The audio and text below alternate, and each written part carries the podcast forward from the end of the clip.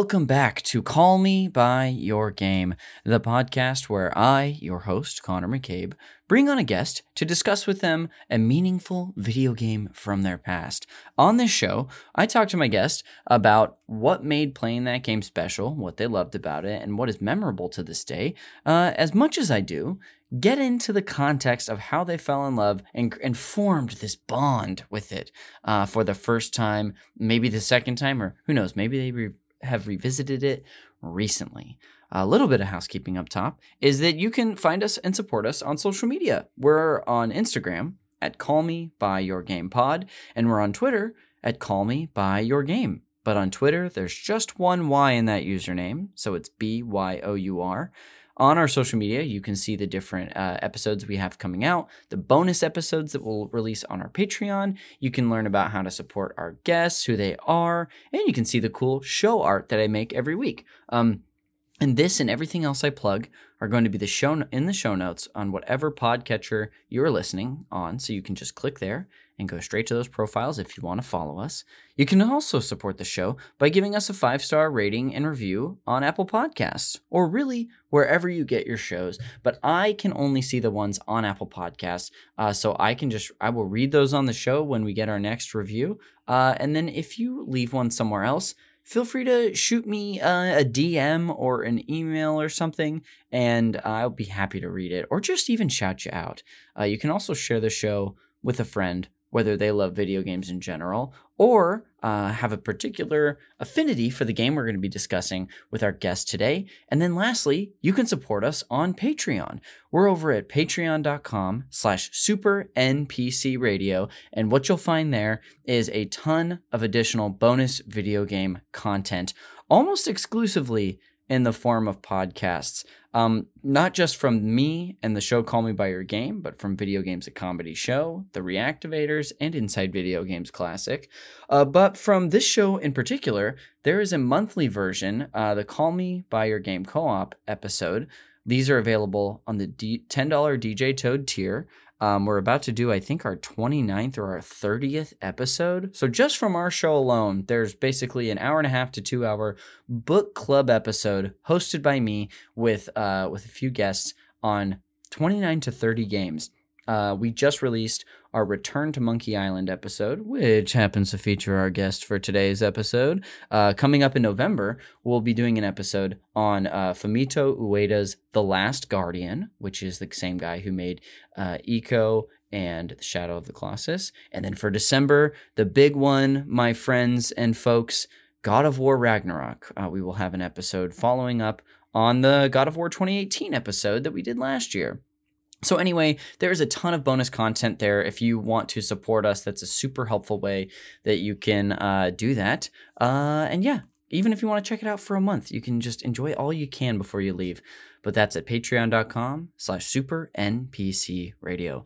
That'll do it for the housekeeping, and we'll finally introduce our very patient guest for this episode. Please welcome to the microphone from the Return to Monkey Island podcast that we did on our network, Nick Park.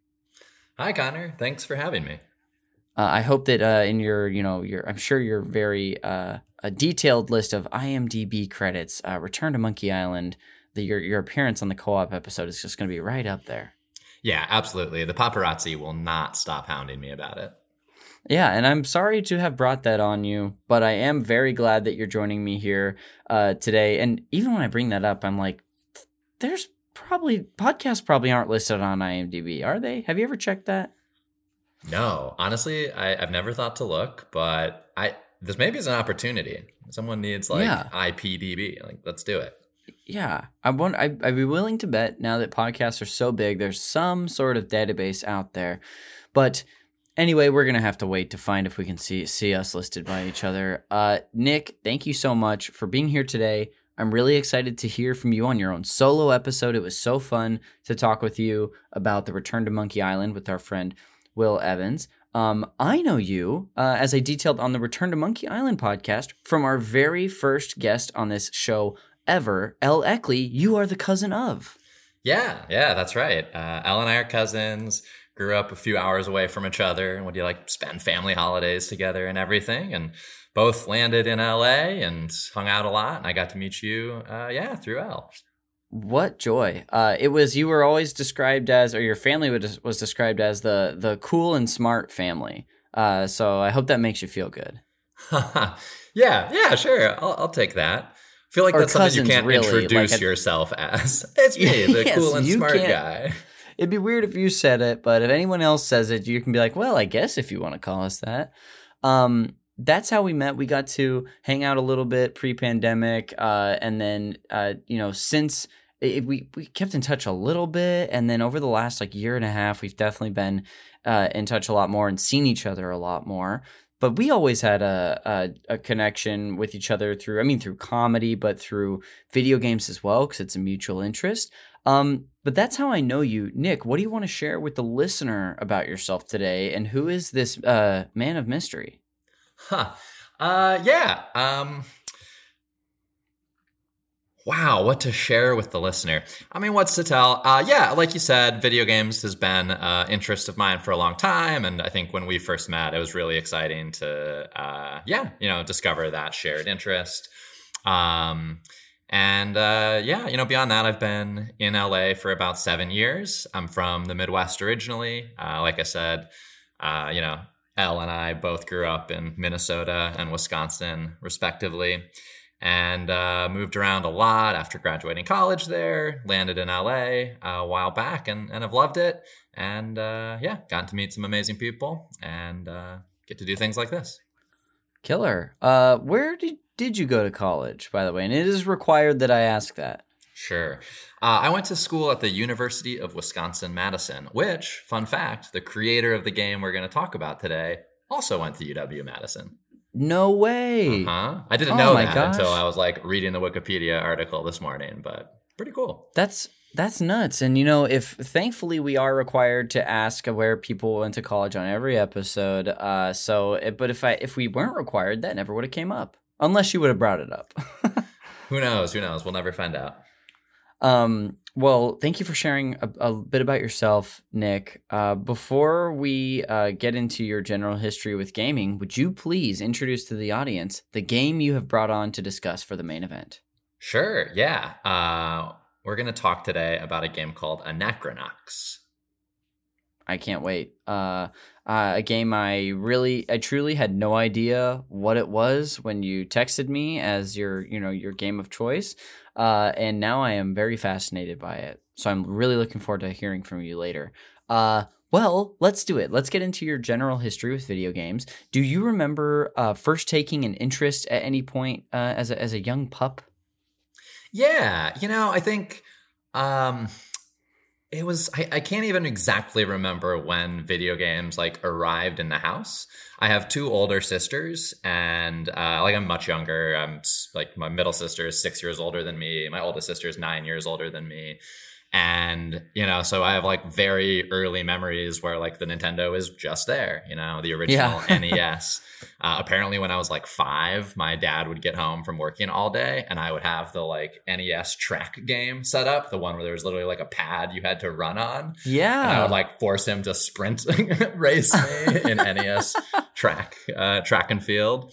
That's um, so good. Nick i'm tired. Yeah. Like, well, better run.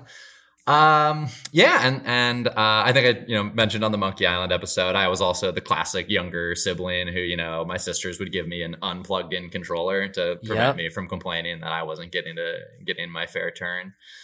Uh, yeah, and then you know we kind of were a Nintendo family, so as the Super Nintendo and the N64 came out over the next what decade, uh, you know those arrived in the house, and um computer games. Computer games were really big for us as well. Um, yeah. I think the King's Quest series was another one where like my sisters had, you know, like fallen in love with the kind of earliest entries in that series. And yeah. so I again have this memory of like watching them play and then playing myself as later sequels came out. Um, and then like later in my life, kind of computer games. You know, the N64 was the last console I had for a long time um, oh, until I was like an adult, and I was like all computer games after that. Wow. Um, you know, being your last console for a long time, do any N64 titles stick out to you that you rem- uh, remember enjoying? Oh, I mean, yeah, definitely the the Zeldas of that era. Uh, you know, classics, uh, Ocarina. I was hoping you'd say that. Mask. Yeah, yeah, Yeah. Pretty original take, I know. Pretty unique little gem. Well, you know what? As as uh, I feel like common as it is for N64 kids to love the the two Zeldas that came out on that, I still love hearing it because they're, those are two of my all time favorites. Majora, they might be my one and two favorite games of all time. I mean, I hear you. I Majora's Mask definitely holds a special place in my heart because I'm Yeah. such a sucker for a time loop story, and so Yes. like that bumps it up five points immediately. Yep. Yeah, we just did an episode. My friend uh, Danny Gendron came on, and uh, who I knew knew from when we were pa- studio pages at Paramount Pictures, like seven or eight years ago. But uh, he, it was fun to have someone else bring that on and hear why it was special to them because I've gotten to talk about it a lot on this network, and as we, I even got to host the uh, last year when we did our Zelda Games Club on our Patreon, I got to host the Majora's Mask episode. And yeah, that game has just grown, inc- grown increasingly special for me over the years. Um, so it's cool to hear that those are good uh, up there for you as well.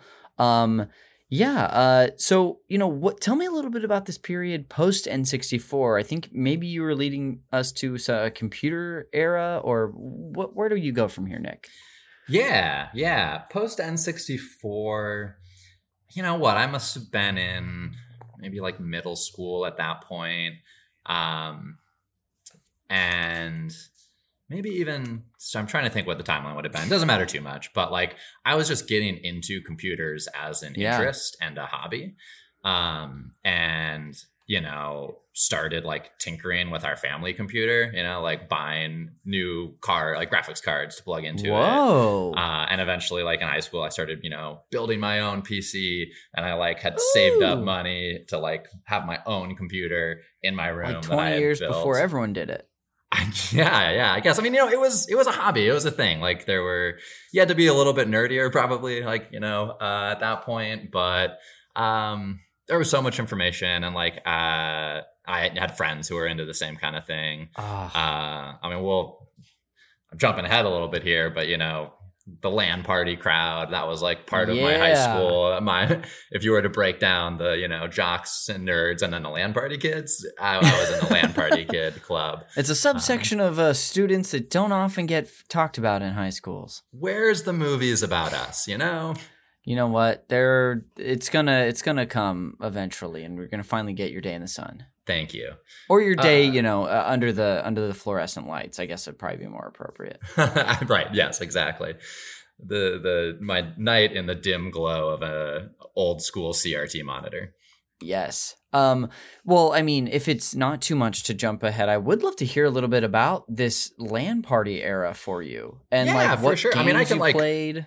fast forward us there real quick because the story is basically Sure. like I kind of you know the way especially when you're like a teenager you're like trying to build an identity for yourself and I like latched on to like oh I'm a like PC gamer guy and that's better Yeah. than playing on console so I was like I don't need a console um, and played a lot of games and then yeah I had this group of friends who were also into it and and in the LAN parties you know that was like in high school we would get together and just like everyone would lug their you know towers and you know 40 pound CRT monitors over to each other's houses, Wow. set up and just like game all night. And yeah, we played a ton of stuff, you know, lots of Counter Strike, uh, a lot of Unreal Tournament.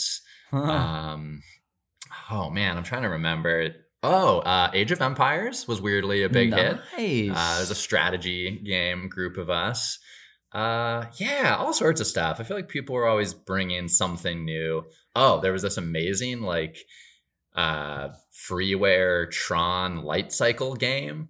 Uh, wow. You know, like before any of the new movies had come out or anything. So just like kind of stuck in the middle of Tron. like the old movie was old, but there was no sign of new it was movies. probably almost like borderline niche at that point. For sure, absolutely. But we played the hell out of that game. Um, yeah, I mean, just anything and everything. Th- that's so cool. Um, this is just I'm asking because this was a game I really liked to play, uh, but you didn't need to I guess to uh, at least on the computer to have a LAN set up. But did you ever play the original Halo on PC? I did not, no. And like once Halo became popular and was like people were starting to like, yeah, come hang out and we'll play Halo and like LAN Yeah. party. I it was like again, I was like, no, my identity is not that. Yes. like, oh, console shooter? You guys don't you need a mouse and a keyboard. How could you possibly with a controller? Which is fair. Like i i loved i loved the original halo. I got introduced to it on console on the xbox but then when i got my own personal computer for my like 13th or so birthday that was a game that i also got at christmas. And i was a mouse and keyboard kid at that point. I i i'm really excited to go back at some point because it was just it felt so right you know? And i'm used to twin stick you know dual stick con- uh, console shooters now, but uh, that's the way to go for sure. Is the Yeah. point and click. Yeah, I mean, they've fi- obviously consoles have figured it out, and like I'm down with consoles and a console shooter now. But I, I do Yeah. think in that Halo era, there was like a big gap, and if you were used to mouse and keyboard, it was hard to go back to like, oh, this is this is rough. Absolutely. Um, well, so uh, any any fun like uh, uh, any fun other eras you want to talk about from your gaming history? Like, did you play games in college? Is there another era that you're like, ooh, let's highlight this f- for now? Yeah, I mean, I don't know that there's a huge highlight, but I, I kind of just kept playing games, you know, throughout my life. And so in college, uh, played a fair amount. We, uh, a group of friends and I in our dorm played a lot of Counter Strike. Uh, And we were like had a competitive Counter Strike team. We were playing in like Oh. the Cyber Athlete League. That's what it was called. Um, Whoa! oh yeah, yeah. In my e- esports days, the Cal. Oh, you know it. Um, yeah. So we we had our team, and we would like play scheduled matches every week, and and try to like win the season. Um, and That's uh, incredible. Yeah, yeah, that was like the main game for sure through a lot of college. Um, but I would like dabble with other things in there too. Um, and you know, I think like you know, with the LAN parties and stuff, we're talking about a lot of like shooters and competitive games and things. But I always had a, a soft spot in my heart for those like single player narrative games. Uh, you know, that I kind of grown up with the Zeldas, the King's Quests. Like I love that. And so yeah, I don't. I'm trying to even remember what games I would highlight from kind of that era that fell more into that bucket. Definitely played like Half Life Two came out while I was in college and played that. That was Nice. a big, big deal. And I'm sure there were other games in there. Uh, yeah, and then post college, um, you know, kind of continued to play casually, not a ton, um, but definitely always kind of had something I was either playing or like keeping an eye out for something to play. Yeah. Um, and you know, maybe some stretches where I wasn't doing anything, but for the most part, it's kind of been a constant, uh, constant in my life.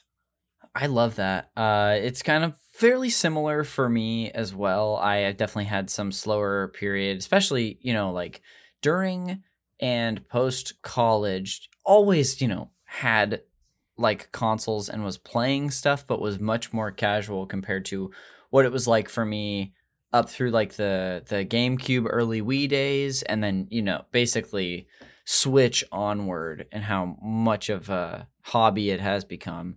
Um, as far as uh, I got a few questions I want to ask you now about your gaming history, since you've given like a, a fun overview. Uh, first of which is with your with that um the the Counter Strike team you had. Uh, do you remember the name of this team? I do. Um, it was called From Marshfield, which was my hometown because we Oh. all, it was like the majority of the team when we started playing were like my high school friends. And then like Oh, other people nice. joined. But uh, yeah, yeah, we were a team from Marshfield. And our little clan tag was FM. I love Um, that. Yeah, yeah. And Didn't even have um, to like worry about how it aged. It's just where you're from. Yeah, yeah, very, very basic. That's good. Uh, do you have any uh, like specific memories, either of like a specific like memorable game, like tournaments you had with each other, or just like what it was like playing with that crew? Oh man, I you know I don't know that I have any like specific stories, but it was. I mean, I have really fond memories of it, mainly because it had that like what's fun about intramural sports things you know? Yes. there was like a forum on the on the cal website where you like people would trash talk each other or like really, you know be scouting out which teams were great or which play like Yeah. you know players would move around between teams and be like oh my god can you believe uh make it bacon? That's another team that i like remember Oh so clearly. They were called make it bacon and they had this like hilarious little logo with like a pig with bacon on its back or something. I don't know but like sticks in my brain eating up space that could probably be better used by something else. Uh, but you know you'd be hearing like oh what are the trades? What are the rumors? Yeah. um, and yeah just to be a part of like a league like that was so fun uh, especially because especially like i was not uh, a very athletic child and so uh, my experience uh, as a teammate up to then you know i'd played some sports but i, I spent a lot of time on the bench so to Yeah. uh, be part of something where it felt like oh man i'm excited about this league i'm really into it i feel part of it was was very cool I love that. I feel like we're getting a, a mini "Call Me by Your Game" episode right here. Uh, "Call Me by Your Game" micro. Uh, just hearing about that. Um, there is something. I mean, I too love and mostly play single player stuff almost entirely. But the most fun I think I really ever have, or the most joy I have in gaming, this is just for me personally, is I've never, you know, been on a team that's consistently played like that, but I have like routinely played like uh Halo 4 with my dorm mates or Halo 3 or Fall Guys in like 2020 with a group of friends that would meet every Saturday night on Zoom. So, um, you know, it's different I think having like something where you are really competing and it uh, is a little more serious, but I'm sure still super fun. But man, just having a game you can routinely play with a group of friends, what and having that time all together is just as about as good as it gets for me. Yeah, yeah, it is. It's great as a social experience, and you know, it, it just bucks the whole like uh, lonely computer nerd. Uh, Yeah. sitting alone. It's like no, it's, it's such a wonderful way to yeah stay in touch with people, especially over a distance nowadays. Totally. Um uh so I have uh got two more questions for you. Um my first question, which is going to be a little interesting cuz you're mostly have been a uh like a PC person. Uh so this can be up to your interpretation. Uh if you were to pick a favorite either console or like like a period of PC gaming, do you can you pinpoint that for yourself personally? Oh boy. Um I mean, it would probably be Oh man, it's tough. It would probably I, I want to say between like the SNES and N64 era. yeah. I think I was at that age, you know, I was like probably 11, 12, 13 kind of as the transition was happening. Um when, you know, like just so many games that I got obsessed with or captured my imagination. Um, but yeah, I don't know. I mean, because it's been something that's been kind of in the background my whole life, I feel like there's different parts of every era that I connected with, you know? And so as I think on it, it's like, yeah, that, those were really formative and strong, but um, not not unique, you know? Like there's other things about other other periods that really stood out to me. Absolutely. Well, I can I can relate to that too. I, I've sort of uh, it's really hard for me to make that call. I think if I were to have to pick one, it's it's probably the Nintendo 64 for me as far as like most memorable favorite consoles. Um, but the first one that I felt like real ownership of and from the beginning was the GameCube. So it's also hard for me to like get away from that. Uh, but thank you for diving into that a little bit. Uh, the last question I have for you is: Has there been a game in recent memory, uh, like whether it's this year or the year before, that uh, you really enjoyed uh, for the first time that you'd like to highlight really quick? Sure, yeah. Um, there's probably been a few, but the one that immediately jumps to mind uh, is a game called Return to the Obra Dinn, or Return of the Obra Dinn. Oh, I thought you were about to uh, pull a, a joke where you're like acting like I hadn't. we hadn't discussed Return to Monkey Island before for a second. no, no, no. Uh, I mean, that yeah, game's great. but- Definitely listen. go pay for the Patreon. Listen to that episode. Play the game. It's great. Um, but yeah, Return of the Obra Dinn uh, is a game. I think it came out on a bunch of platforms. Yeah. Um, and is a it's a it's a mystery, but it, where you are play as a um, I mean, effectively, you're you're having to be a detective and like solve the mm-hmm. mystery of what happened on this ghost ship that appears in a harbor. It's like a 18th century trading ship that drifts into harbor empty, and your job is to go find out how did what happened to every single person on board. Um, but it does an amazing job of actually like forcing you to do that on your own. Um, where the mechanic is like actually like assembling all of these clues together in your head to be able to list out like every crew member and how they died. Um, yeah, and it's just really unique in that way and makes you feel so smart when you figure it out. Uh, and speaking of like, I think another reason it really stands out for me is one is just like this perfect little game. Uh, I love it, but yeah, also you know we were talking earlier about uh, being able to play games with other people and like uh, how, how great that is. And even though this is, you know, as single player a game as the game can be, um, it is one that I I played on PS4 and used the like streaming uh, service so that, oh. my sister across the country uh, would like we would just get on a conference call she'd watch the stream and we would play it together and like figure out the puzzles together oh. and it was such a wonderful way to uh, get to do that with my sister who again like when we were kids you know we would sit and play the king's quest games together in that yeah. exact way where you're just like playing and talking through it and uh, yeah so it was an awesome flashback to that and uh, really made that game even sweeter for me that's that is very sweet and it i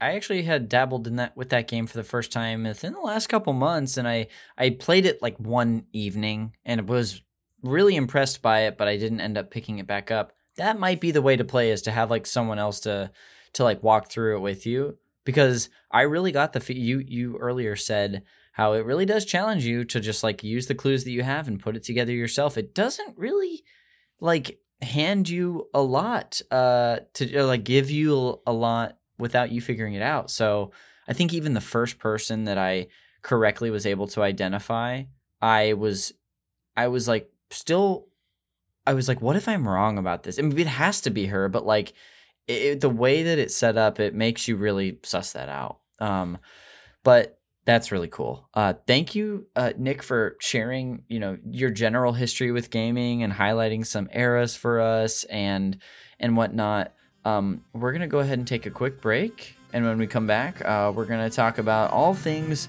Anachronox. Uh, so, Nick, I'll see you on the other side.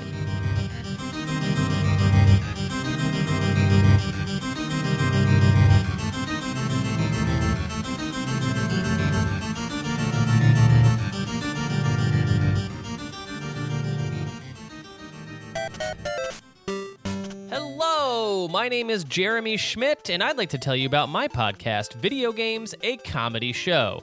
This is, you guessed it, a comedy show about video games. Every episode, a panel of video game liking comedians discusses a brand new topic, the games they've been playing, and best of all, the news. Are there bits? Arguably way too many. If you like to laugh and or like to play video games, check out Video Games a Comedy Show anywhere podcasts can be found. Welcome back to Call Me by Your Game. Uh, I am your host, Connor McCabe, still here with uh, the legendary Nick Park. Nick, hello, hello. Hello, hello. Um, as we uh, went over before the break, now we're back for the main event, and we are going to get into things, uh, all things Anachronox, uh, which is the game you've brought on for the main discussion today.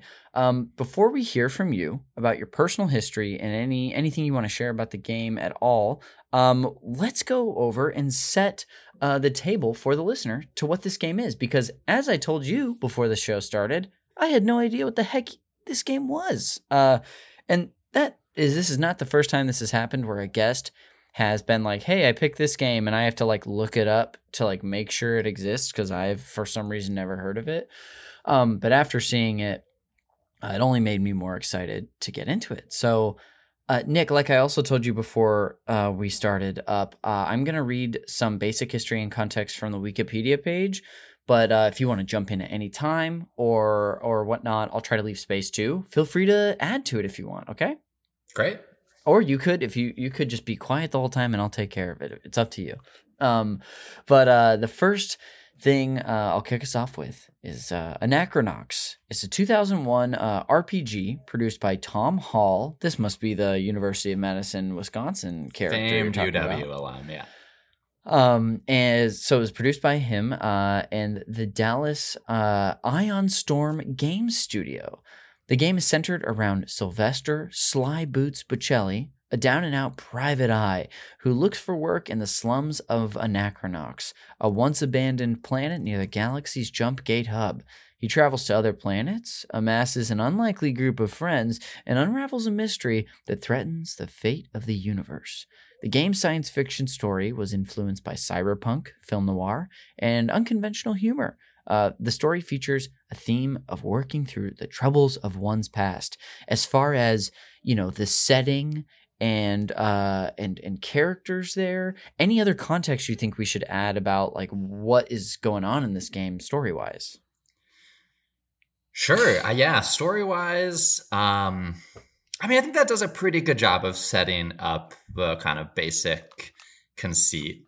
Uh, I think something that's very like charming about this game and one of the reasons it connected with me so much is it also has a very like distinct sense of humor and tries Yeah. to be funny and often succeeds Yeah. which is not always not always uh, easy to accomplish especially in video games um yeah so it kind of is this this wild blend of like you know almost like final fantasy japanese rpg like both mechanics and kind of style of story and world building you know where it's this kind of ultimately it's this like very serious story about saving the universe and having this like dark past but at the same time is like very goofy and irreverent with itself and like makes this very fun universe we can talk more about um in a way that yeah i think is just really it was really unique I love that. Uh, that was something that uh, even as I was starting my initial research on the game, that eventually did get highlighted pretty often was the humor uh, in it,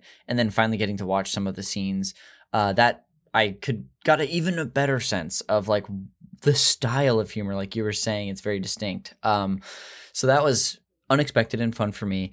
Uh, the gameplay for Anachronox is like you were saying, it is rooted in like a Japanese RPG style of a turn-based uh, combat. Uh, the player controls a party of up to three characters as they explore a 3D environment of futuristic cities, space vessels, and outdoor areas. Inspirations for the game include other RPGs, such as Chrono Trigger, which the more I've learned about it, the more I've been like, oh, yeah, absolutely.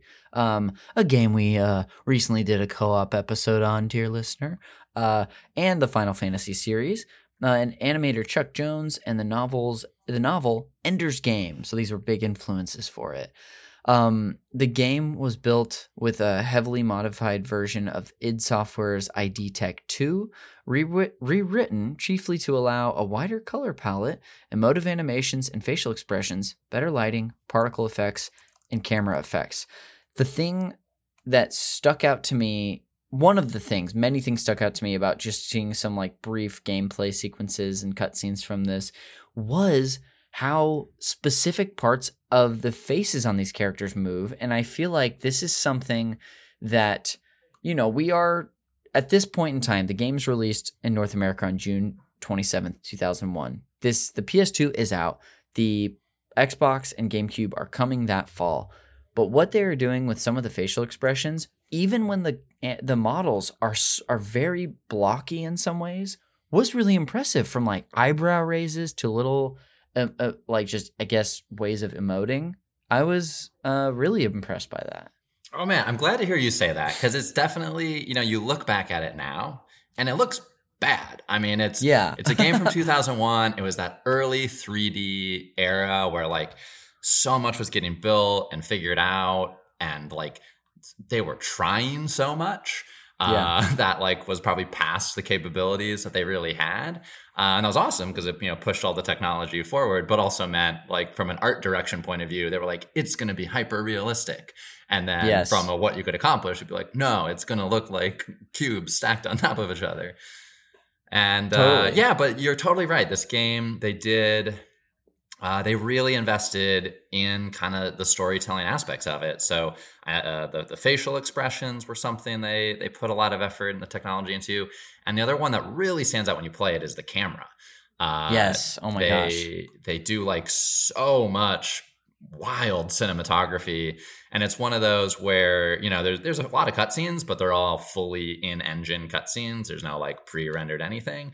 And during those cutscenes, man, the camera is like zooming in, zooming out, flinging around, like Yep. circling characters uh, as well. Look again, playing it now, bad. it's Yeah. like feels feels rough, but um, uh, also just so fun, so fun that they were they were doing that and and really trying to make something that was cinematic and and felt that way without um, needing to lean on yeah pre-rendered stuff.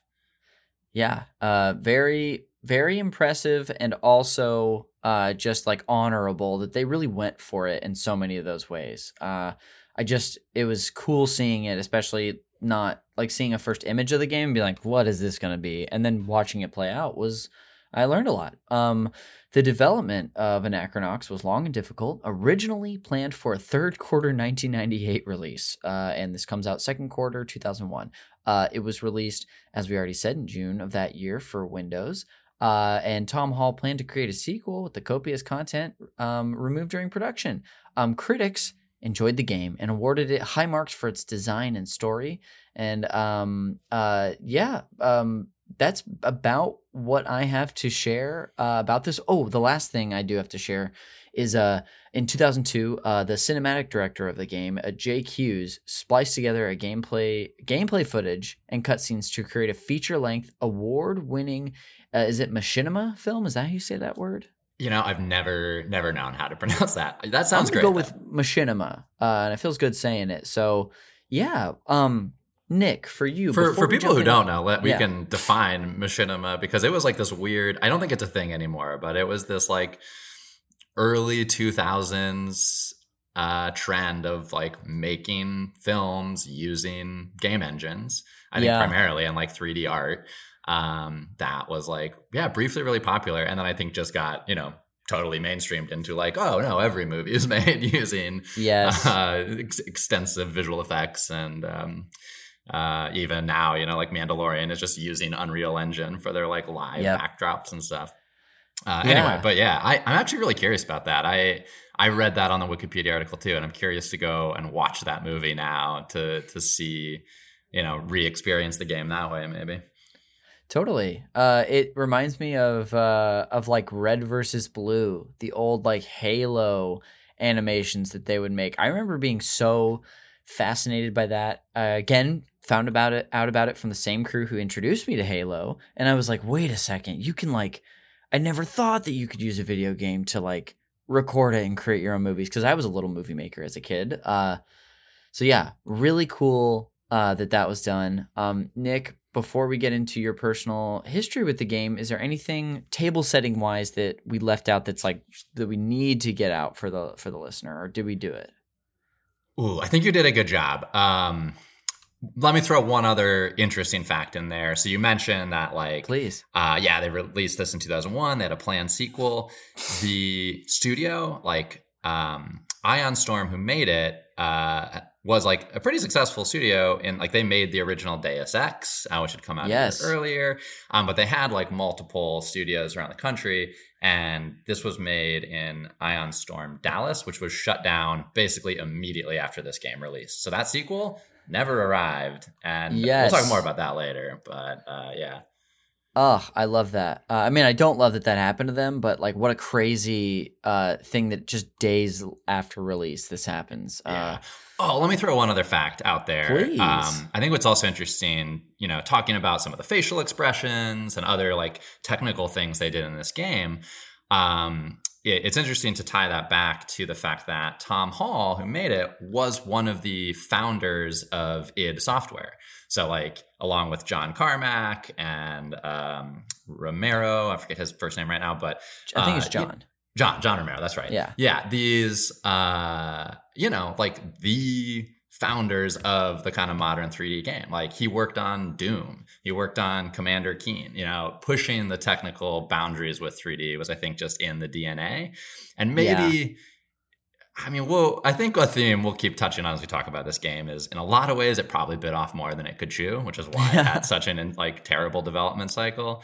Um, but uh, kind of makes sense where you know the the background was always like put of of that studio and the DNA of this creator was like push the push the technology as far as it can go, make the most like impressive thing you can make. Uh, and he man certainly swing for it with this one. Yes. Uh, and unfortunately, it sounds like it did have something, probably had something to do with uh, stu- the studio's closing, or at least just like biting up the biting off more than it could chew element. But yeah, uh, super interesting. Well, let's get into it then. Um, Nick, as far as your history with the game, do you remember like discovering this, getting it? Was it one that just like showed up? I have been racking my brain trying to remember, and I, I can't be sure, but there's one of two ways I would have found out about it.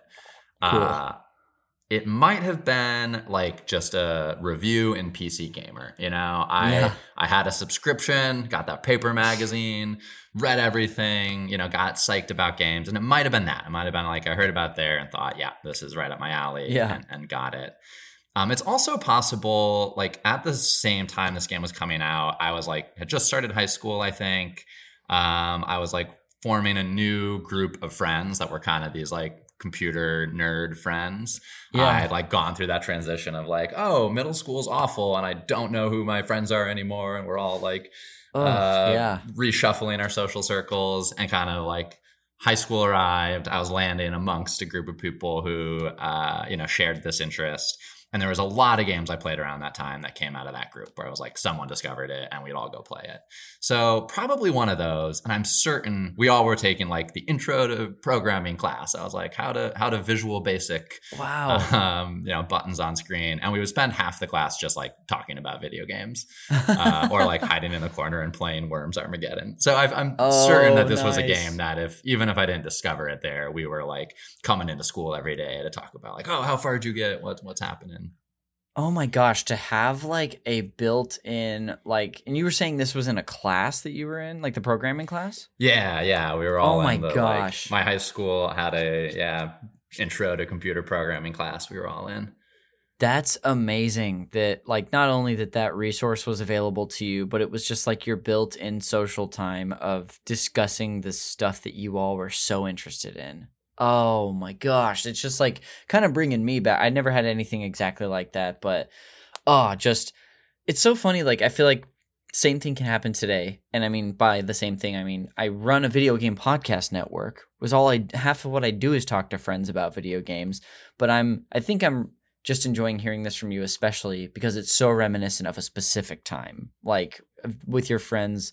Uh, gosh, that's cool. Um, so okay, so that's one of a few ways you would have heard about it. Um, well, as far as the game goes, and I know we've sort of uh, sampled a little bit of, uh, of some of the elements of it already, you know, setting by setting the table. But when you think of this game, what is something you think of uh, first that's memorable to you? The I mean, weirdly, there is a section of the game that stands out the most to me. That I think is what has like kept this brain this game in my brain for, you know, the last few decades. Yeah. And it is like late in the game, your main character, like you're in a a spaceship. It's this grand galactic, you know, adventure you're on. You're hopping planet to planet, and then at some point you get dropped onto a planet in this like tiny little snowy village, and you basically have to like play Sherlock Holmes and solve a mystery of like a monster like who's kidnapping children. And that like tonal shift was just so wild and so fun for me and like that part of the game, uh, yeah, is weirdly I think the thing that sticks out most, even though it is kind of this like unique. It is very different tonally than a lot of the rest of the game. Um, but I think that is that's probably the moment that stands out the most, and it is part of again what I like about this game is like it's not afraid to do that kind of thing. It like yes takes so many twists and turns and is like can be both so serious and so goofy at the same time. Um, oh, it's amazing. That's nuts. Just to have like a whole chapter that's a genre shift, at least in the way that the story, like the storytelling goes. Uh, that is interesting. Are you still in this? Uh, if you rem- you might not even remember it so specifically because it was so long ago. But for this, are you still like you know doing your turn-based battles as you go through to try to solve the mystery? Are a lot of the gameplay elements still there? Yeah, the basic mechanics I think are all still there. Um, before before we recorded this, I went back to play some of the game to like rekindle Yes. my memory, and I didn't make it to that section. But I literally had to like go look up a walkthrough to be like, how far away am I? Like, do I need to stay up all night to get to that part? um, but unfortunately, it's like late in the game. Um, but I did rewatch. I watched like a little YouTube uh, let's play of it to try to like uh, bring it back. And yeah, a lot of the mechanic, all, all the mechanics are still there. It just leans a lot more into the like be a detective, solve a mystery. And I guess that's the other thing. You kind of mentioned it in the intro, but like this is another game that casts you straight up as a detective. And even though that's not the mechanic of the game, the way Obra Dinn is, um, it does let you do some fun like detective work where you have to you know go look for clues or it gives you a camera and you can like take photographs of evidence Oh. and certain side quests will be like oh i need you to get a picture to help solve this crime uh, and you'll like go sleuth around the sewers or whatever uh, to find it um, so in that that that section is still leaning on all those things. I think it's just like the setting, and it's it's almost this like werewolf story happening. Yes. In my mind, that's what I remembered it as. I like when I was first searching for it, I was like, Anachronox werewolf, and I couldn't find anything. Oh. it ends up it's a yeti. It's a yeti. Um, but uh, yeah, it's just really that tonal change, not even the mechanics change. Yes. That's cool. Uh and and I love I love when games are brave enough to do this. I'll later in the episode uh as we're wrapping up you'll you'll know as someone who's listened to the show before that I will do a game recommendations uh segment where I recommend 3 games to you based on you bringing this one and I'm going to go ahead and just throw out a bonus one right here that does something very similar and that is the fir- original Paper Mario game. Um without have you played this one ever? I've not, I've not, it, but I have like been interested in, in tracking it down. I think I even went searching for it on Switch recently.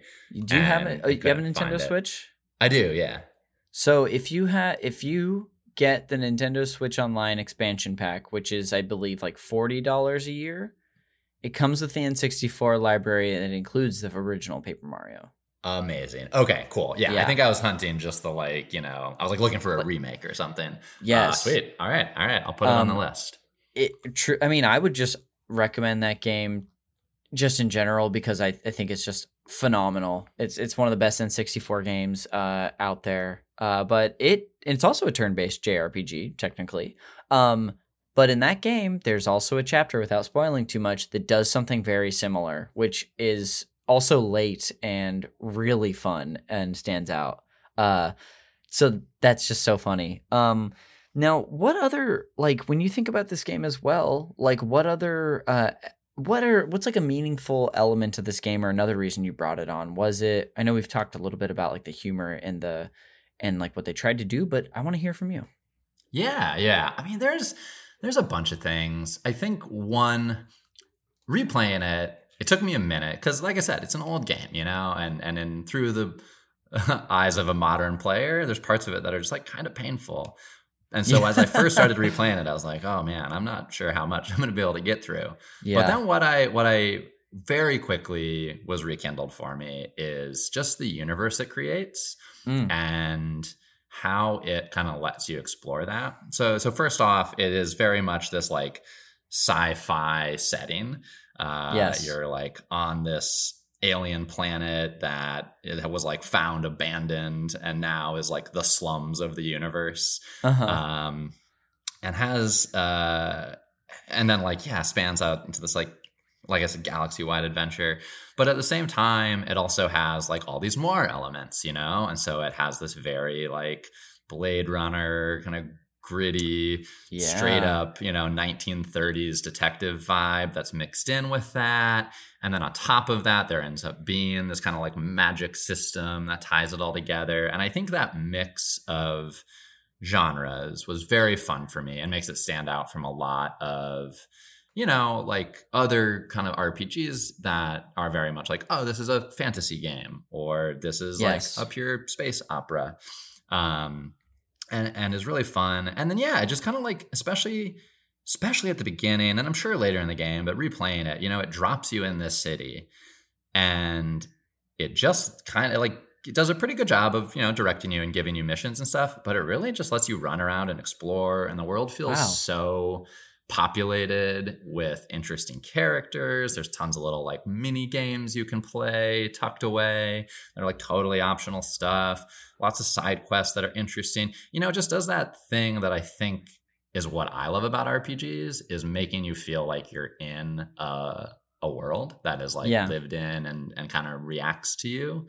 Um, and it, it has a very deft hand at doing that uh, and some very fun characters even just like throwaway characters there's one guy who you find like in a hallway who is just like he's a you know like sidewalk preacher kind of guy and Yeah. he's has this crowd of people around him who he's explaining like we are all just pawns in a game there are only so many predefined things you can even say you know just like breaking the fourth wall about the fact that he's a video game character just little things like that that are i don't know add so much flavor that I, I really loved. Even playing it now and being like, oh, as a game, I'm struggling with this, that universe, I was immediately back in. I was like, sure, I'll Yes. keep playing just to experience that. Oh, it's like a, a layer, a blanket of charm that will go right over you and make it uh, just easier and more fun to enjoy. Uh, that's really cool. Were you about to say something else? I'm sorry. Sure, yeah. I mean, I think just to your question of like other things that stand out, I mean, um, sorry to ramble, but No, um, this is I, I love. I, the less I talk, the better. cool. Uh, yeah, the the there's a couple other things. One is the game has this amazing twist ending. And I didn't Ooh. even remember it until I was like looking up. I mean, I remember the twist. And in terms of like other things that I think stuck in my mind, you know, I was talking about that like level where you have to kind of like be Sherlock Holmes. Yes. Uh, the other thing that absolutely stuck in my mind is like I remembered the twist so clearly Oh, and it was like such an impactful moment and in the way that i think uh you know final fantasy VII and sephiroth's moment in that game Yes. is like for so many people is that just like fused into their brain i think that this was that moment for me and weirdly i kind of think this game was my final fantasy 7 in a weird way oh, like I said, I was, you know, we were a Nintendo house. I never had Yes. a PlayStation. We had like rented Final Fantasy games for the old Nintendos when it was a Nintendo series. oh my and gosh, I yeah, like loved them, but never beat one. You know, I was like, you yeah. can't, you can't, you know, get a blockbuster copy of Final Fantasy and expect to finish that in a weekend. No way. uh, and but this game, you know, it, especially when you compare it to Final Fantasy VII, and I think you know they even drew some direct inspirations. It has that like technology mis- mixed with magic. It has yes. um, you know, this world that feels very interesting and is riddled with mini games and things you can explore. And it has this story that is like really compelling and like has these powerful moments that have stuck with me my whole life. Um, yeah, so so it ends on this great twist, and then it's a cliffhanger. And like we were talking about earlier, the studio Oh. shut down. They never made that sequel. So the game is Oh, the story is like satisfying, but it is incomplete. And wow. somehow, I'm sure when I played it, I must have just been like, great, I can't wait for the next one, not realizing. Um, and now I'm like hoping that somehow, some way in my life, Anachronox 2 will finally arrive. That does make me think, like, because there are plenty of there's plenty of franchises and games out there that people will, like really want to see come back or be remade. And I mean, I feel like I knowing nothing about this game coming into really today of preparing for this episode, I'm like, oh, this is an amazing candidate because not only was it really well received and it's got a bit of a cult following, um, but it, it, there was a cliffhanger. And like, what if they got a chance to make a new one? Uh, who knows how it would go, but that would be really cool. yeah, um, I I will hold out hope. Uh, you have you've brought up so much that's so interesting about about this game. Um, but I I do want to hear. I just want to ask you a little bit about the battle system because I'm curious. Having played, uh, dabbled in a lot of the early Final Fantasy games and played through all the way through Chrono Trigger, and I'm familiar with turn-based RPGs. Um, what do you think about it? Is it well fleshed out? Is it simplistic? Is it fun? Any thoughts about the system itself? Yeah, it so I mean, my take on it's going to be based mainly on like recent, like the the bit I played this weekend, getting totally. ready for this episode. Um, because like going back in my memory, it's just I I, I can't even remember. so I will say, like at its core, it's pretty simple, right? The, yeah. It is the classic like you have a party of three uh, characters out on a battlefield and some number of you know enemies you have to fight and you there's like a little timer it's time based so there's a little timer yes, on each character that. When their timer fills up then they can take an action and i think that was Very a little unique trigger. for the time i think final fantasy might have been doing something similar yeah i think that final fantasy 4 like introduced an invisible active time battle system where you couldn't see the progress but your characters would allegedly be on a timer 6 definitely did that. And then Chrono Trigger did that as well. You see your little meter fill up. Okay, cool. So yeah, yeah, it's very much in that vein. You, you watch your meter fill up. When it's full, you get to like have that character take an action.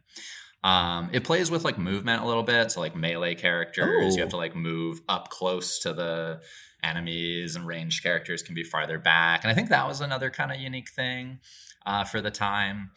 And uh, yeah, but that said, it is very like the battles are pretty.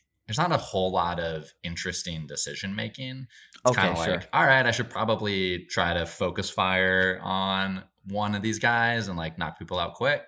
Um, but beyond that, it's kind of predictable. You know, you kind of know how sure. things are going to go. And especially now playing it, um, the there's like a lot of animations. Like, oh, whenever you do something, there's like pretty long animations of the character attacking or using their special abilities. Yeah. And maybe at the time when the graphics were, you know, seemed more impressive, that would have been uh, taken longer to kind of uh, get get annoying. But now where it's like, oh, this is this is like not a good looking animation. Yes. I'm not like my my modern uh, aesthetic is not interested in watching that play out over and over. So the battles just feel kind of slow. Okay. Now, all of that said, I should say, as the game progresses, I think they add a lot more stuff. Like that you unlock this magic system, mm. and one thing I remember about that that is really cool. Um, like in the combat, I, I can't really tell you like how much it changes or how much it adds. It obviously gives you more options to play with and like status effects and that stuff. But the way you like get your different abilities is this like slot system where you oh. use like different mystech it's called mystic technology i think?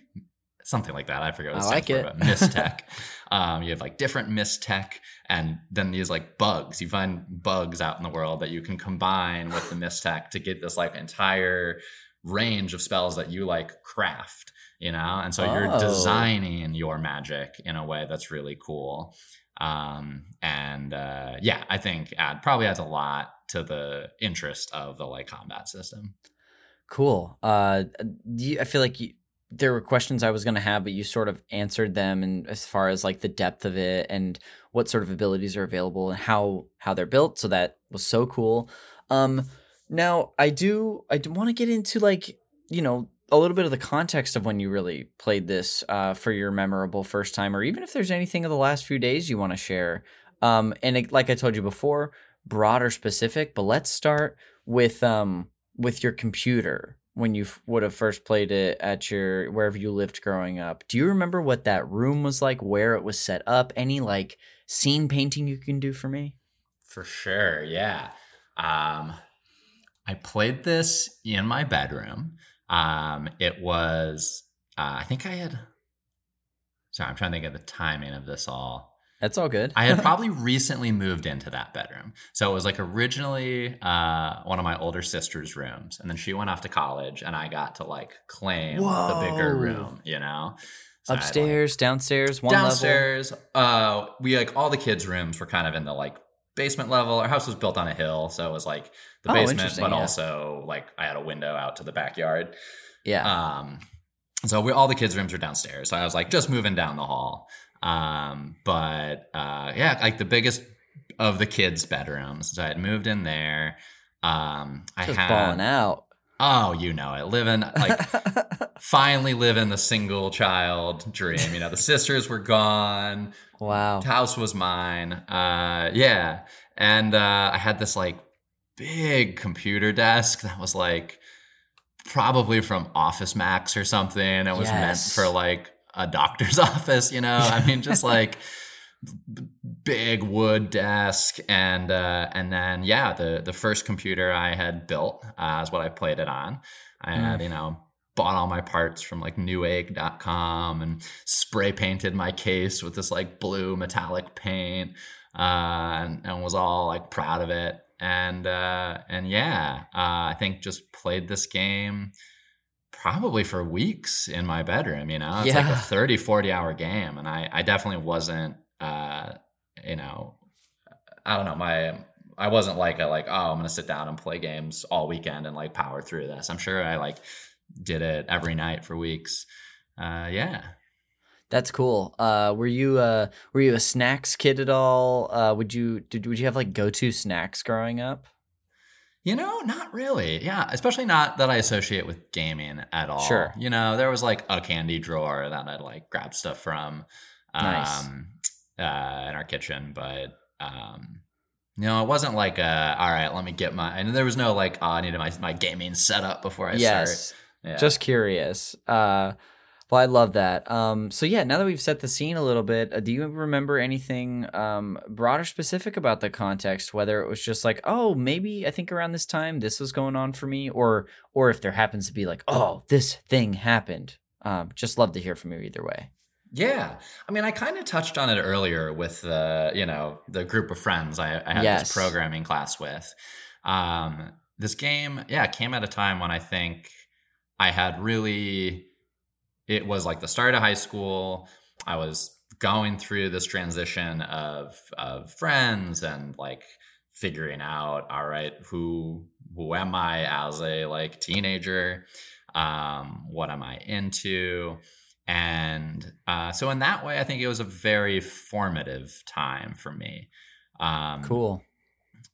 and yeah especially to have these other you know i think this is the kind of game that like in a lot of ways i would have been could have been embarrassed at that time about where it's Sure. like it's not like a you know a cool video game everyone's playing it's not uh it, just probably doesn't immediately score high on the the hipness scale uh, from the outside. Oh, and we got to We always got to bring the up the hipness scale. Absolutely. Yeah. No. Why would you play anything if it doesn't somehow make you more hip? Uh, yeah. No, I don't know. I think it would have been something that would have been very easy for me to be like, oh, this is a guilty pleasure. You know, like Yes. I'm going to play this, but I'm not going to like talk about it with anybody.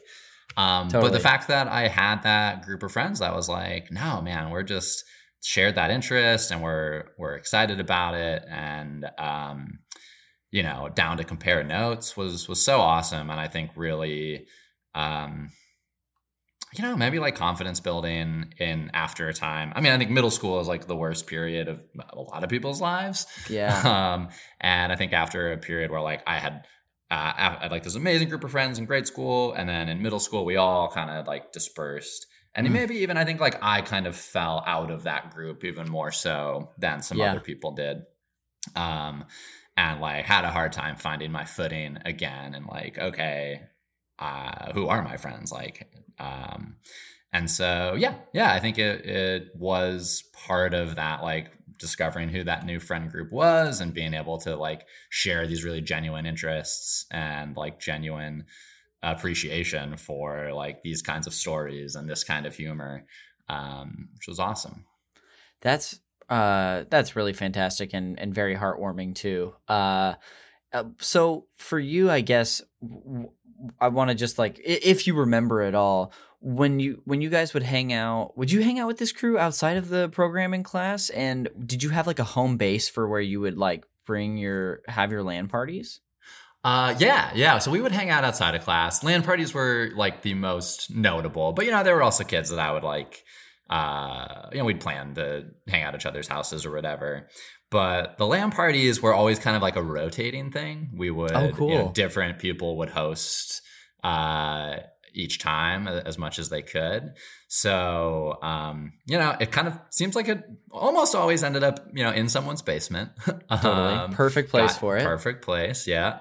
Um, and uh, yeah, when I I didn't host one for a while, and then later in high school we had this like crawl space under our house oh. that my parents decided like they could convert into kind of a game room like like ping pong. They wanted to put a ping pong table in Twist my arm, mom like and that. dad.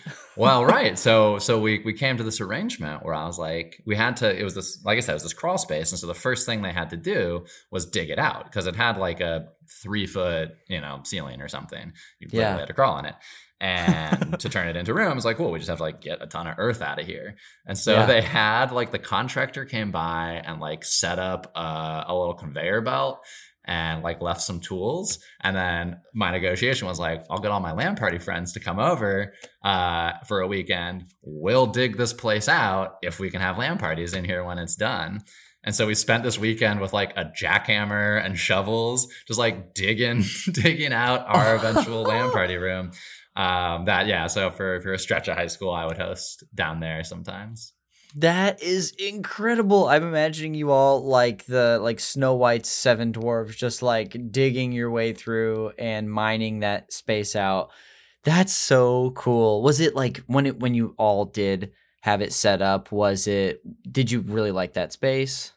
Yeah, yeah, it was an awesome space. Um, uh, yeah, I mean, it did. The ping pong table my parents wanted was there, which is awesome, um, but also perfect for a LAN party because, like, oh, a big table to put stuff on. Totally. Um, yeah, so it worked great, and uh, oh man, very cool thing about about that room and just like honestly, my childhood home, full stop, is that uh, my parents had like seen you know the the 90s Addams Family movie and yeah. got inspired by the secret doors so oh. even before we built this room we had a like closet that was hidden behind a bookcase where you'd like push on the bookcase and it would oh. swing ah. open and there was like this closet and so we did the, just did the same thing for this room so to get into it it had a like bookcase in the hallway that just like looked like it was a bookcase in the corner um, and we even had like a book rigged up to it where if you pulled the book, oh it would gosh. open the switch and you could walk in. Uh, yeah, man, it was That's, it was a good spot. That is the coolest thing I've ever heard. Do they still live in this home? No, no, they moved out. Um, yeah, a little after I graduated college. Wow, someone. I mean that that would be enough to like pull me into to like buy a home, regardless of how the rest of it was. If I you know could buy a home. uh, yeah that's that is so cool. Uh, and the last question I have about your uh, about your crew uh, was this like four people? Like how, do you remember how big this group was? Oh yeah, yeah, for sure. Um, I think there were in terms of like the crew I would have been, you know, playing this game with, and and like uh, that were like the guys in that programming class. Mm-hmm. There were there were three of us. Um, but then around that, there was a bunch of other friends as well, especially in like the LAN party group, yeah. you know. Um, so like the LAN parties, we would probably have, you know, 20 plus kids all wow, crammed into the no basement. Way. Yeah. Yeah. That is a whole oh my gosh, that's incredible. Uh that that is that's just so cool. Do you happen to like keep in touch with anybody uh today? Some of those some of those guys from like the the LAN party crew and gals honestly it was a mix um, but in terms of who i've stayed in touch with um, two of them are like still some of my closest friends. They're guys I went to college with. Uh, one of them was part of the Counter Strike team um, right. that that I was talking about earlier. Uh, I stood up in both of their weddings. Uh, yeah, so a couple of them still really in my life. Um, the core, like those guys who I was in the programming class with, though, I, I've totally fallen out of touch with, and it, I keep thinking, like, man, I, I need to look them back up. Um, be so fun to reconnect, but Yeah. uh, yeah, you know, we kind of when our college really did it, right? Like, we all dispersed to college. The friends who were at the same university as I was, we stayed really tight, and everyone else, we just kind of slowly fell out of touch. as as it happens uh man i feel like i go through stuff like that even living in la for nine years now it's like i have had so many people that i feel like i have made meaningful connections with or friends that i've made and it's just so hard to have space for and time for yourself let alone everybody so like that's so relatable um Mhm. Nick, this has been so much fun to hear from you about the game itself and then a little bit of the context that we just got sprinkled in near the end of this chat.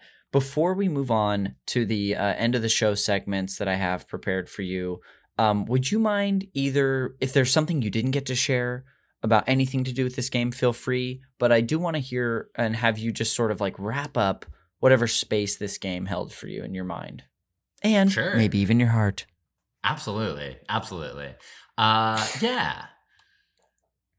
Let me see if I can do both at once. I think like the space this game held for me is this like story that just stuck with me the way a great movie does and that it had those moments that I, I said I'll just probably remember forever for better or worse Yeah.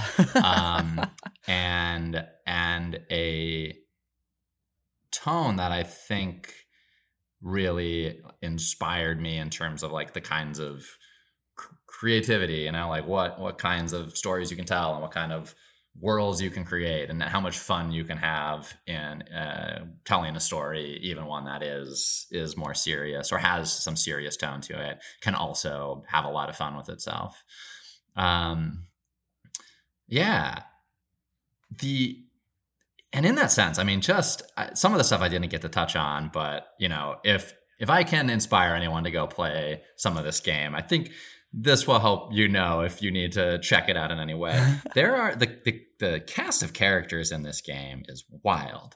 So we talked about the fact that you play this like detective uh character and then it's like a party game so you you meet and add a bunch of characters to your party and you can swap between them and stuff but some of the characters you get there's literally a planet that shrinks itself down to person sized and travels with you as a member of your party. I saw that thing and I was like just in researching for it and and then first I was like oh that's just a character you meet. And then I saw another screen where it's in battle with you and it's a part it's of in your battle with you. You can explore you can like swap it to be your main character and wander around the the world talking to people with it uh and later you're on the surface of it you like go back and forth That's Uh, amazing. It's so cool. Uh, there's a washed up alcoholic superhero who comes from a planet of like superheroes and supervillains where most of the populace has left because they're sick and tired of being captured and then rescued by superheroes That's all the time. So good. Um, there's a like this like sarcastic robot. I mean, it just you know it, it's all tying back to that like sense of humor this game has with itself. But it does these things that are really just stick in your mind as unique and funny and fun. Um, and I think that's what has made it so special for me. Like that's why this game uh, I've remembered for 20 years. That's amazing. Uh, Nick, we've got a couple things to do before we wrap up, but thanks again for coming on to share about uh, Anachronox. Uh, this was so much fun, and like I was telling you before we even, I mean, even hearing from you more now, I'm like, yeah, I want to play this game. If I can do it, I will. Uh, but let's do some fun post show segments before we post show segments, as I said before we go. Um, the first of which I have uh, as the fact me by your game segment, where I just share fun facts with my guest about the game they brought on today, whether it's uh, trivia uh, Easter eggs, cheat codes, all sorts of stuff in this section. Um, the first of which, uh, actually, you even brought up for us. I forgot to give you a ding, ding, ding sound, but I was going to talk about the sequel that wasn't. Uh, so, to go in a little more detail, um, like you had, uh, we learned that the offices uh, for Ion Storm Dallas were closed days after the release of this game. Um, but they had uh, decided to produce a sequel for Anachronox around early 1999, before the first game was even really that close to coming out.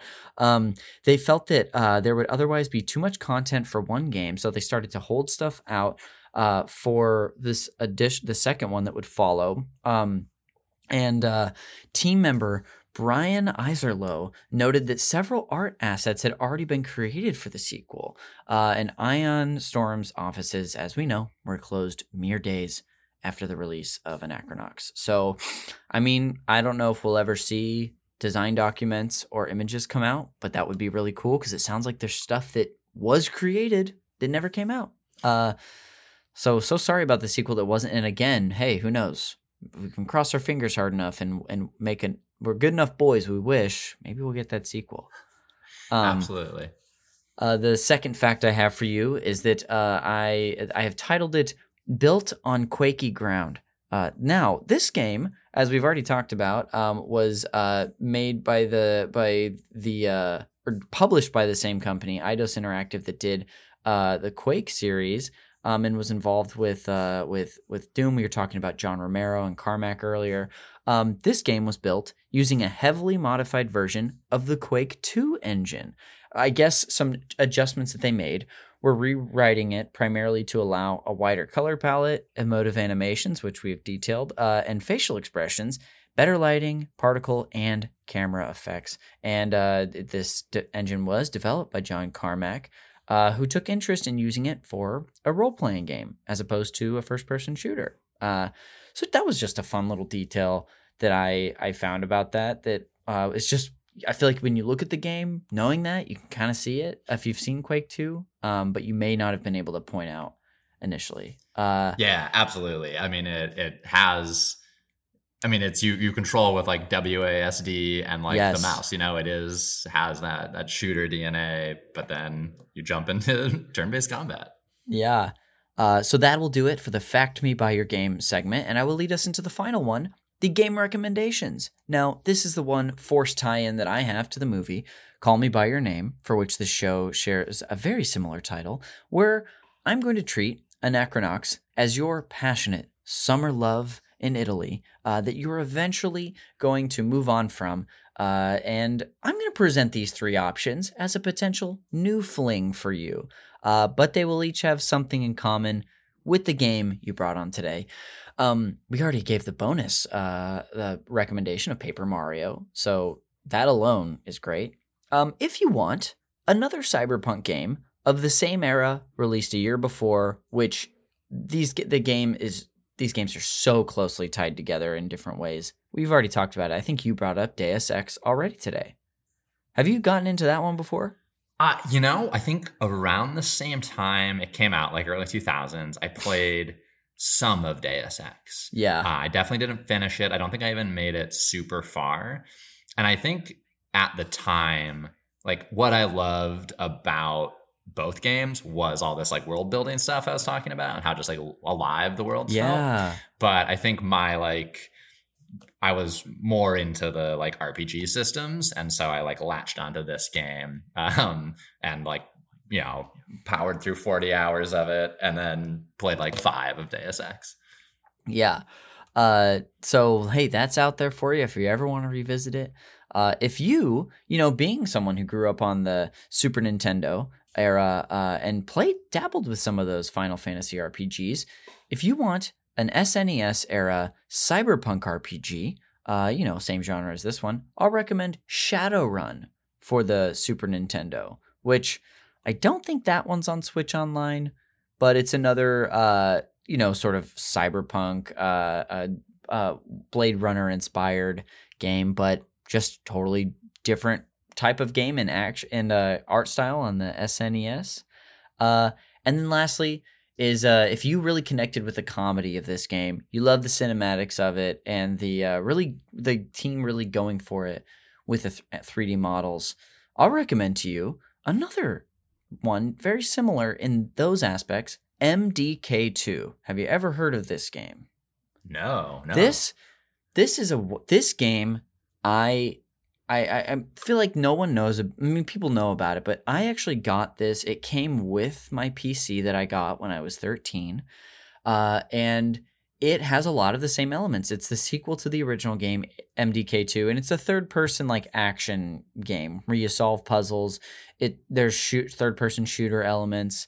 A um, lot of comedy, a lot of which is not really that funny. And even watching just uh, just clips of Anachronox. I was like, yeah, this I, I vibe with this humor more, but I still think it's weird enough to check out. So that's MDK2. All right, um, all right, yeah, I will definitely look that up. So to wrap up the game recommendations today, we have Deus Ex, Shadowrun, and MDK2. And that'll do it for the game recommendations, and that will actually bring us to the end of the show. Uh, so before we go and close out with some plugs uh, for each of us, uh, Nick, thanks so much for coming on. This was so much fun to get to actually sit down and do this with you because we talk about, I feel like every time I see you, we're talking about games in some way or another. So thanks for taking the time to do this today. I had a blast. Thanks, Connor. Yeah, me too. Um, well, do you have anything you want to plug on your way out today before I just throw a slew of them at the listener? Huh.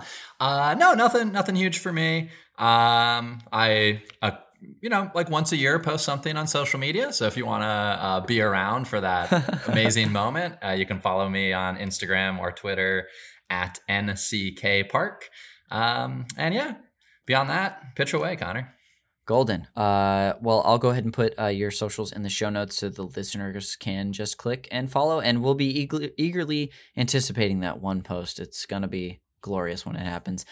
Uh, as for me, the cover art, the show art for Call Me By Your Game is done by the artist Glenn J. You can find Glenn in his other wonderful work on Instagram at Glenn with two N's dot J A Y. This podcast is produced by the great Jeremy Schmidt. You should check out his show, also a part of this network, Video Games, a Comedy Show. And if you're listening the week this came out, they just released the Roast of Donkey Kong episode where some uh, Nintendo characters or video game characters really or just characters in general came on to do a roast of our King of Swing uh, to sort of uh, just have a fun little element to our Donkey Kong Games Club that we've been doing. You can follow me on social media at Connor underscore McCabe. That's Connor with an ER. I'm on Twitch at twitch.tv slash cons is cool 69. Uh, and then lastly, uh, you can, uh, oh, and I've been, I've been streaming a lot, so feel free to check me out and follow me there. Uh, two more plugs is one, uh, check us out on Patreon. We're at patreon.com slash super NPC radio. We have a ton of bonus content. I've already talked about the Call Me By Your Game co-op episodes that we do every month hosted by myself, uh, with, with The Last Guardian and God of War coming for November and December to wrap that up. Um, we also uh, there's there's a ton more that's there. Wrapping up our Donkey Kong Games Club. Only one more episode to go for that. Um, but uh, we have a really fun event that we're doing for the month of November. Uh, if you're listening to this, uh, we've already done the first of these, but we are doing our Mario Party Movember Madness streams, where we are going to be playing Mario Party 2 via Nintendo Switch Online with some of our favorite friends from the Super NPC Radio universe uh, and friends from other shows. And we're raising uh, awareness for both uh, men's health issues like uh, testicular, prostate cancer, and suicide, but also raising money uh, for the charity uh, Zero, the End of Prostate Cancer Foundation, which is an incredibly well reviewed prostate cancer foundation with the goal of of of ending prostate cancer, um, and the, a lot of their funds go towards testing uh, and programs that are designed to help people. Uh, so yeah, check us out there because we're going to be raising money uh, every week. Uh, it's going to be Tuesday nights. We're doing November eighth, 22nd, and 29th. So if you're hearing this when it comes out, uh, keep your eye out in a couple weeks. Um, but that'll do it uh, for all the promotions I had this week, and that'll end our episode of Call Me By Your Game. We will see you on the next one.